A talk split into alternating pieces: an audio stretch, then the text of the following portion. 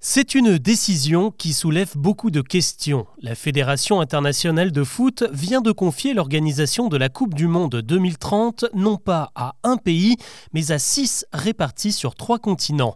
Qu'est-ce qui a motivé cette décision et pourquoi ce Mondial 2030 devrait déchaîner plus que jamais les passions? Avant d'aborder les autres infos du jour, c'est le sujet principal qu'on explore ensemble.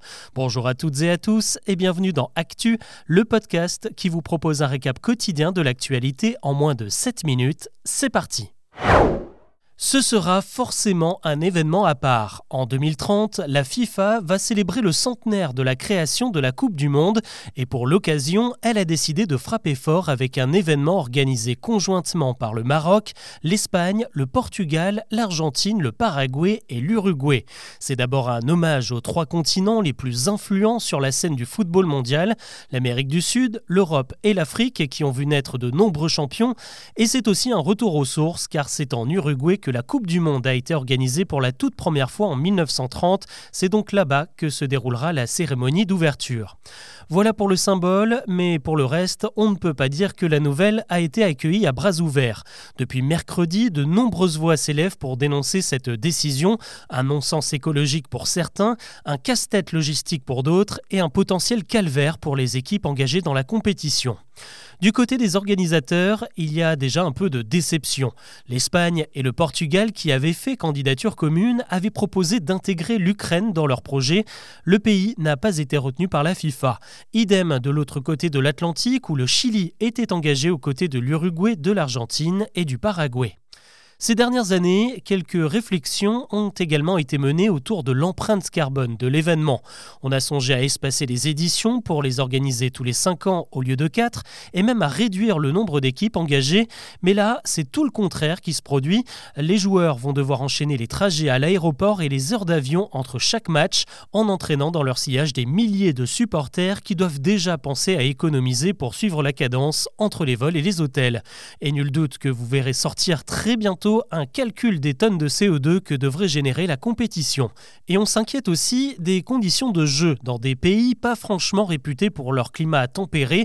En Espagne, par exemple, l'été dernier a été marqué par des records historiques de chaleur. Pas sûr que Mbappé soit aussi efficace que d'habitude sous 45 degrés. Avec cette décision, la FIFA et son président Gianni Infantino enchaînent les bad buzz après le mondial au Qatar et ses ouvriers décédés, ses stades climatisés et ses affaires de corruption.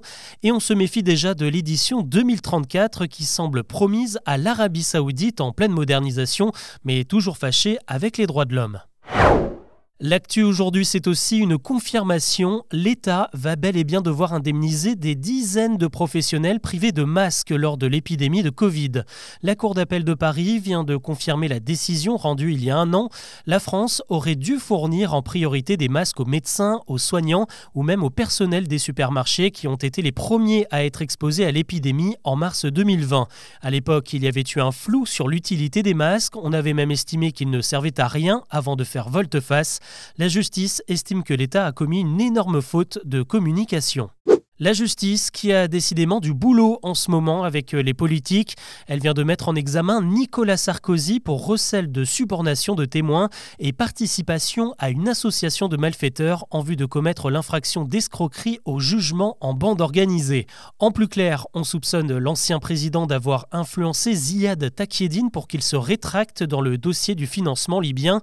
Cette affaire remonte à 2007, à l'époque où Nicolas Sarkozy aurait reçu 50 millions d'euros de la part de Muammar Kadhafi pour euh, financer sa campagne présidentielle. Ziad Takieddine, à l'époque, avait servi d'intermédiaire entre les deux hommes et il a d'abord témoigné contre Sarkozy avant de se rétracter finalement en expliquant qu'il n'y avait pas eu d'échange d'argent. Il aurait reçu plus de 600 000 euros pour retirer son témoignage. En parallèle, on aurait tenté de corrompre les magistrats libyens pour qu'ils fassent sortir le fils de Kadhafi de prison pour qu'il innocente Nicolas Sarkozy en contrepartie. On cherche maintenant à savoir quelle influence l'ex-président a pu avoir dans cette affaire. Loin des scandales politiques, le prix Nobel de la paix a été décerné ce vendredi à Narges Mohammedi. Cette journaliste iranienne est actuellement en prison dans son pays. Elle a passé 25 ans à dénoncer les atteintes aux droits de l'homme commises par le régime iranien et elle purge en ce moment sa deuxième peine de prison pour avoir milité contre la peine de mort. Ça ne l'a pas empêché de sortir un livre, un recueil de témoignages des femmes prisonnières en Iran pour avoir osé manifester contre le régime. C'est peut-être l'avenir du trafic maritime qui se dessine. À Bordeaux, le cargo Canopé a été baptisé en grande pompe avant sa première grande aventure à travers l'océan Atlantique. Il s'agit d'un bateau révolutionnaire fabriqué en France et équipé non pas de voiles mais d'ailes gigantesques avec une membrane en PVC. Elles doivent lui permettre de capter le vent de manière optimale, notamment grâce à une intelligence artificielle qui les orientera au mieux selon les courants. C'est donc l'air qui va propulser en partie le navire avec une assistance plus classique d'une hélice sous-marine. En combinant les deux, le bateau va pouvoir économiser jusqu'à 35% de carburant. Sa première mission est en préparation. Le canopé va accueillir les différentes pièces de la nouvelle fusée Ariane 6 pour les transporter sur le site de lancement à Kourou, en Guyane. La date du voyage reste à définir. La fin d'une idée reçue, les ados français ne sont plus accros aux réseaux sociaux, ou en tout cas ils le sont moins qu'avant. C'est le constat d'une étude menée par une agence de pub qui tente de connaître un peu mieux les habitudes des plus jeunes. Aujourd'hui, 8 adolescents sur 10 sont déjà équipés d'un smartphone avant l'âge de 13 ans, et selon les dernières données recueillies, ils passent 1h49 par jour sur leur appareil, c'est 14 minutes de moins que l'an dernier. L'explication se trouverait dans les récents drames liés au cyberharcèlement. Les parents de plus en plus de limiter l'accès aux réseaux sociaux pour leurs enfants. Et dans le sens inverse, 20% des ados estiment que leurs parents passent trop de temps sur leur téléphone. On termine avec une tendance. Que porteront les fêtards qui vont célébrer Halloween le 31 octobre? Comme chaque année, il y a de véritables modes, souvent influencés par les séries et les films qui ont cartonné les mois précédents. Et ce cru 2023 n'y coupe pas, selon une étude sur les pics de recherche sur Internet pour des costumes d'Halloween. En tête, on retrouve Oppenheimer, l'inventeur de la bombe nucléaire et star du dernier film de Christopher Nolan sorti cet été. L'imperméable porté par Cillian Murphy à l'écran devrait donc être un best-seller cette année. En deuxième position, c'est le look de Margot Robbie dans le film Barbie, en robe rose à carreaux ou en juste au corps fluo.